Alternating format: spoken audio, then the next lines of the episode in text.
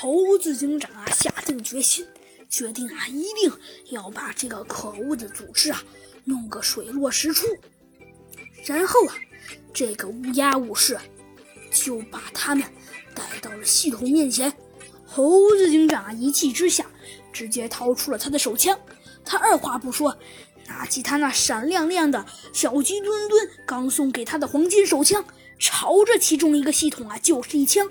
还别说，小鸡墩墩啊，这个手枪长得漂亮，质量也棒，一枪啊就打了个正着，瞬间那个系统上的灯泡就灭了下来，系统也瞬间爆炸了。太棒了！小鸡墩墩啊！高兴的大叫了起来。猴子警长啊，随后又拿起了手枪，瞄准一个又一个系统，发出了砰砰的声音。最终，所有的系统都爆裂了。了，猴子警长终于露出了一个满意的笑容。很快，猴子警长那个自信心满满的笑容，不知道为什么就消失了。哎，猴子警长，又怎么了？小鸡墩墩啊，觉得有些不明白。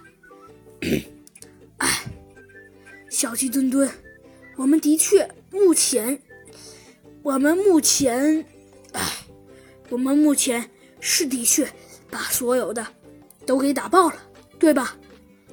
对呀，猴子警长，你问这个干什么？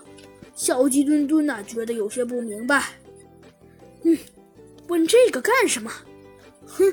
小鸡墩墩，我觉得，我觉得，我觉得这件事并没有那么简单。啊，并没有那么简单。我们不是都把任务完成了，也该回家了吧？不，小鸡墩墩，你说的的确很对。我们现在的确可以回家，但是我是不会回去的。呃，呃，哼，猴子警长。你可太会开玩笑了！你不回去，你等着什么时候回去？哎，小鸡墩墩，你忘了还有那么多只黑猩猩呢？对呀，有又怎么了？嗯，小鸡墩墩，你们忘了局长让我们来就是彻底把这些患难消除？难道那些黑猩猩我们就不管不顾吗？而且再说了，我们至少也得把后患给排除了吧？这也对。所以，小鸡墩墩，我们一定得把那些可恶的黑猩猩抓住。